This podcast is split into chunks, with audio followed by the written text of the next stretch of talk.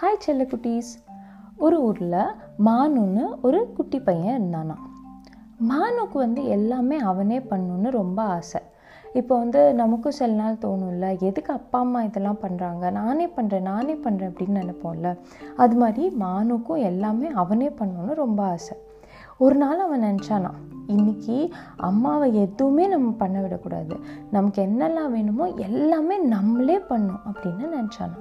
அப்போது காலையில் ஃபஸ்ட்டு எழுந்திரிச்சோன்னே என்ன பண்ணோம்? ப்ரஷ் பண்ணோம் இல்லையா? அப்போ வந்து மானு எழுந்திரிச்சு போய் ப்ரஷ் பண்ணு அப்படின்னு சொல்லி அம்மா வந்து வா போய் ப்ரஷ் பண்ணி விடுறேன் அப்படின்னு கூட்டிகிட்டு போனப்போ ஆ நானே பண்ணுறேன் நானே பண்ணுறேன் அப்படின்னு சொன்னானா. என்னடா பண்ண போகிற நீயே அப்படின்னா இல்லை நானே பண்ணுவேன் நானே பண்ணுவேன் அப்படின்னு சொல்லிட்டு ப்ரஷ்ஷை எடுத்து பேஸ்ட்டை போடுறேன்னு சொல்லி பேஸ்ட் எல்லாம் கீழெல்லாம் சிந்தி அதுக்கப்புறமா ப்ரஷ் பண்ணிக்கிறேன் பேர் வழின்னு. மேலெல்லாம் வந்து ப்ரஷ்ஷையும் பேஸ்ட்டையும் ஆக்கி மேலெல்லாம் டூத் பேஸ்ட் ஆகி அதுக்கப்புறமா வந்து வாய் க்ளீன் பண்ணுறதுக்கு அம்மா ஹெல்ப் பண்ணுறேன்னு சொன்னப்போ அப்போது நானே நானே அப்படின்னு சொல்லி வாயெல்லாம் சரியாக க்ளீன் பண்ணாமல் மூஞ்சிலெல்லாம் பேஸ்டெல்லாம் ஆகி அப்படி போச்சான் ப்ரஷ்ஷிங் கதை. அம்மா வந்து சொல்லி பார்க்குறாங்க டே நான் பண்ணி விடுறேன்டா அப்படின்னு. மானு கேட்டானா கேட்கவே இல்லை.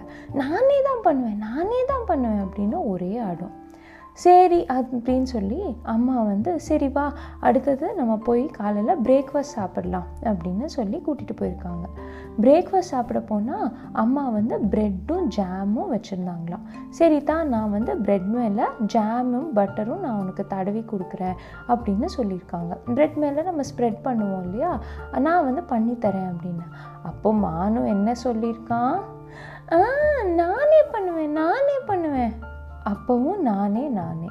திருப்பியும் என்ன பண்ணியிருக்கான் அந்த பாட்டில் ஜாம் எடுத்து கீழெல்லாம் வந்து கொட்டி ப்ரெட்டில் வந்து ஒரு ஸ்பூன் ஜாமு ப்ரெட்டுக்கு வெளியே நாலஞ்சு ஸ்பூன் ஜாமு அதுக்கப்புறம் அவன் சட்டையிலலாம் ஜாம் அவன் மூஞ்சிலெல்லாம் ஜாம் அப்புறம் அவன் வந்து மூஞ்சியில் இருக்கிற ஜாமை க்ளீன் பண்ணும்போது அவன் முடியிலெல்லாம் ஜாம் ஃபுல்லாக உடம்பெல்லாம் ஒரே ஜாம் ஆயிடுச்சான் அப்புறமா வந்து அம்மா வந்து அப்போவும் சொல்லியிருக்காங்க நான் பண்ணி தரேன்டா அப்படின்னு. ஆ நானே நானே அப்படின்னு சொல்லி மேலெல்லாம் ஜாம் ஏற்கனவே மேலெல்லாம் டூத் பேஸ்ட் ஆகிருக்கு இப்போ மேலெல்லாம் டூத் பேஸ்ட்டோடு சேர்த்து ஜாமும் ஆயிடுச்சு. அதுக்கப்புறம் என்ன பண்ணியிருக்காங்க அம்மா? சரி வா நம்ம வந்து ட்ரெஸ்ஸாவது சேஞ்ச் பண்ணிக்கலாம். உன் ட்ரெஸ்லலாம் பாரு டூத் பேஸ்ட்டு ஜாம் எல்லாமே இருக்குது வா நம்ம ட்ரெஸ் சேஞ்ச் பண்ணிக்கலாம் அப்படின்னு சொல்லிட்டு ஸ்கூலுக்கும் உனக்கு லேட் ஆச்சுல்ல? வா நான் வந்து உனக்கு ட்ரெஸ் எல்லாம் எடுத்து தரேன் அப்படின்னு சொல்லியிருக்காங்க. ட்ரெஸ் எல்லாம் எடுத்து கொடுக்கும்போது அம்மா வந்து இந்த பேண்ட்டு இந்த ஷர்ட்டு இந்த சாக்ஸ் அப்படின்னு எடுத்து கொடுக்கறதுக்குள்ளே மானு என்ன சொன்னான்னா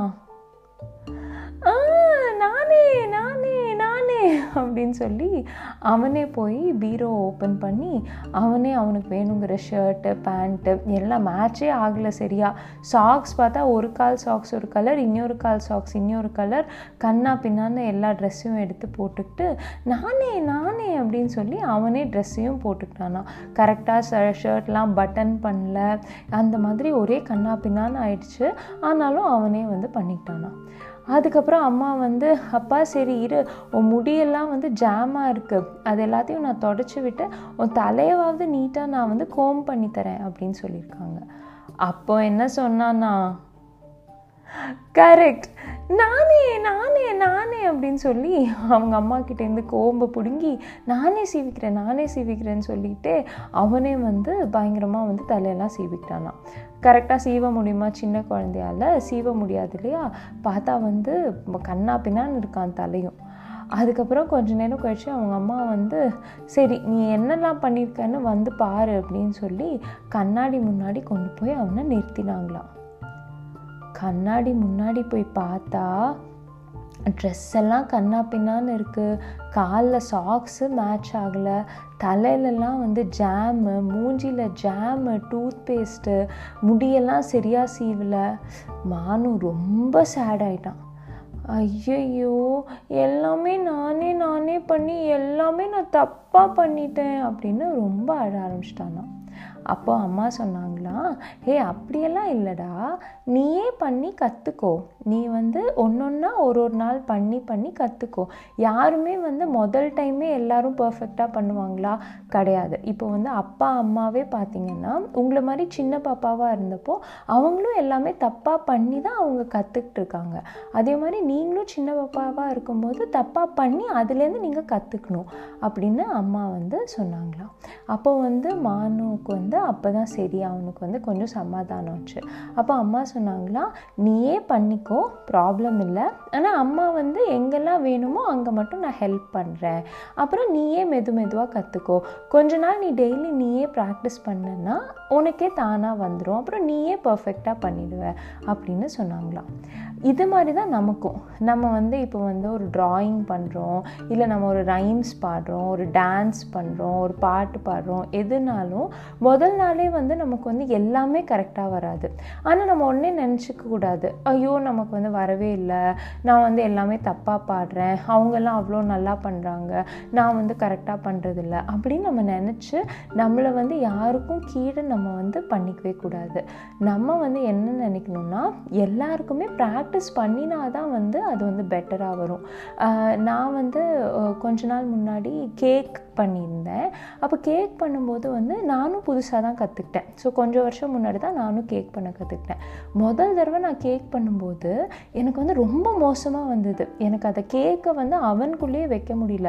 கேக் வந்து எப்படி ஆயிடுச்சுன்னா தோசை மாவு மாதிரி ஆயிடுச்சு கேக்கு என்ன பண்ணேன்னு எனக்கே தெரியல. அந்த மாதிரி ரொம்ப மோசமாக இருந்தது கேக்கு அப்புறமா பார்த்தா எனக்கு வந்து இன்னொரு ஆண்டி அவங்க வந்து ரொம்ப ஃபேமஸ் பேக்கர் ஸோ அவங்க வந்து ரொம்ப நிறைய பெரிய பெரிய சினிமா ஸ்டார்ஸ் வீட்டுக்கு அதுக்கப்புறமா வந்து பெரிய பெரிய பொலிட்டிஷியன்ஸ் வீட்டுக்கு அவங்களுக்கெல்லாம் வந்து இந்த ஆண்டி வந்து கேக் வந்து பண்ணி கொடுக்குறாங்க சென்னையில்.